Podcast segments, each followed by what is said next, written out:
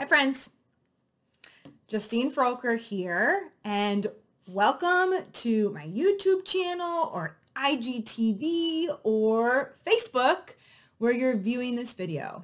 And I'm going to have a new video for you every week. So make sure that you subscribe. You can click the notifications if you never want to miss something. Okay. So it's been a bit. It's been two weeks.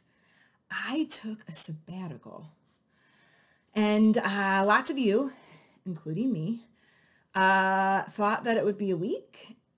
I knew by day two it would be two weeks. Um, and I took a break from creating content. I uh, deleted my social media apps on my phone.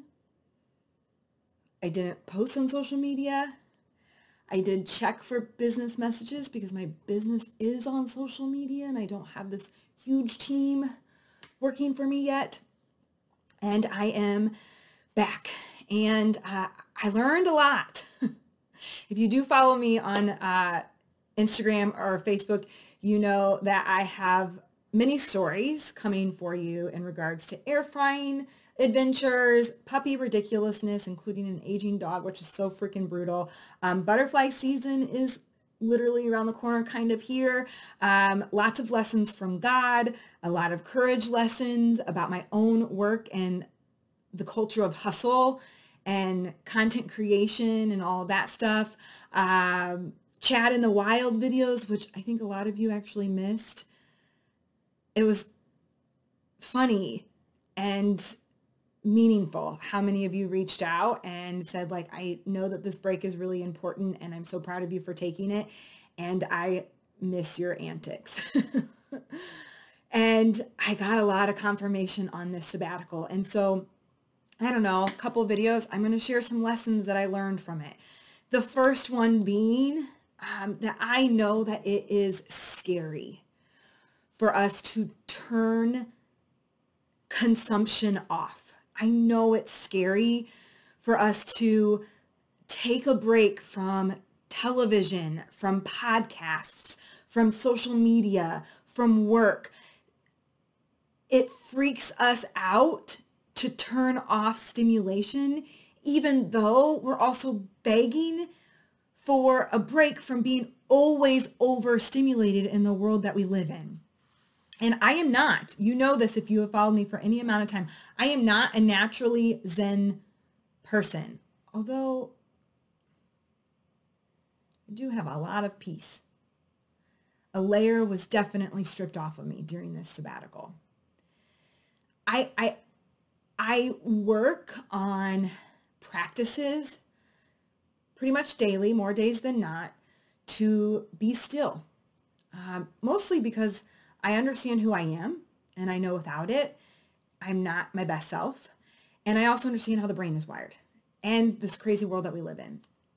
And so the probably the biggest thing that I learned from this sabbatical, and I posted it in my newsletter a couple weeks ago, actually, or last week. Um, when our brain and our heart and our soul and our families and our relationships are so stimulated, overstimulated with truths. It gets really difficult to hear yourself, to hear your higher power. And it's really easy to start to believe the lies of the world and of shame, that those truths are no longer there. And week one of this sabbatical was brutal.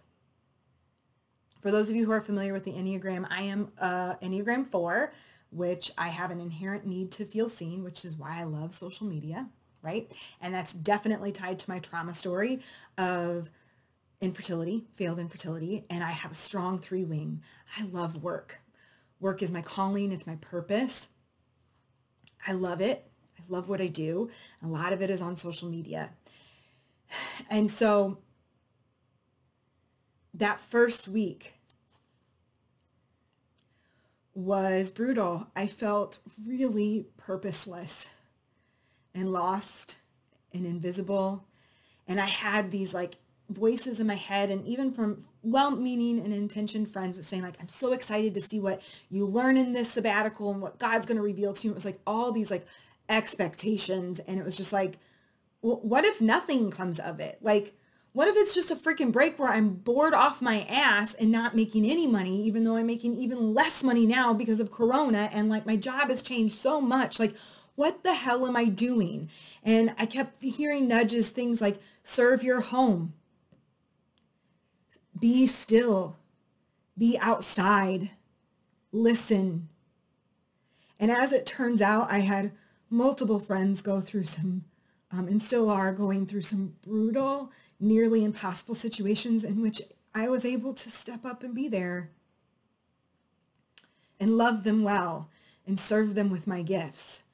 I sat outside more than I've sat outside than ever, despite allergies, right? I watched. I perceived. I didn't put everything on video or camera because I didn't have a place to post it.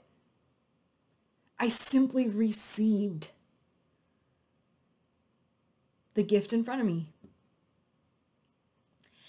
And then it was week two where finally I could hear my truths.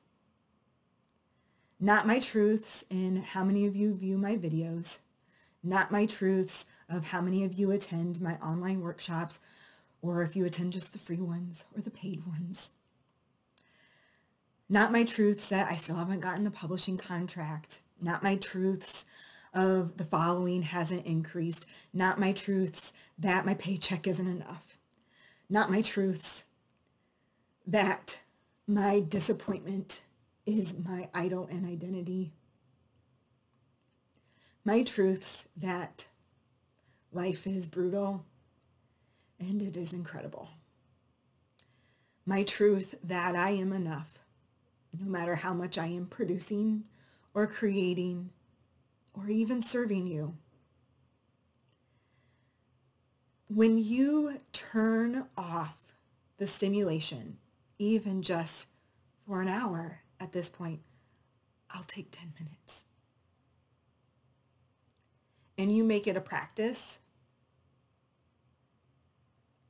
I'm willing to bet you'll start to hear your truths again.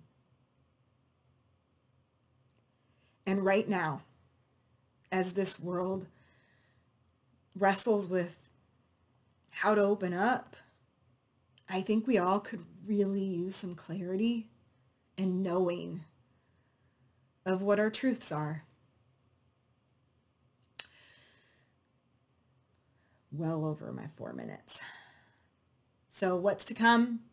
A couple workshops, not as many as before, and that's okay social media. I'll be using it in a different way, mostly in my scrolling, because it just doesn't feel like a safe place right now for me. And weekly videos like this.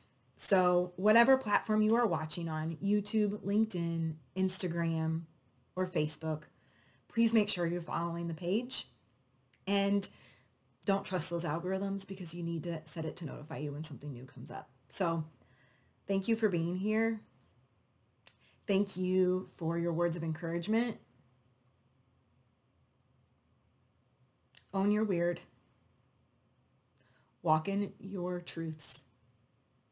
Maybe be still this week so you can hear them.